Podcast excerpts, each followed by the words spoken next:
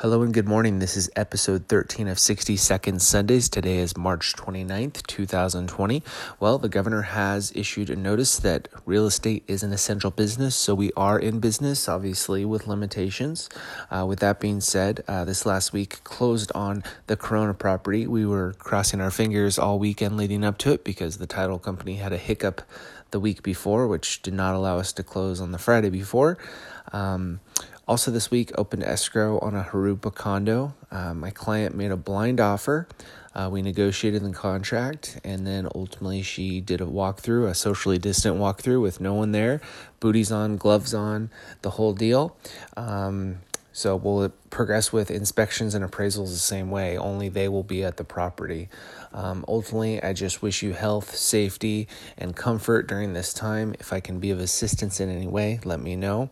But stay well. Bye.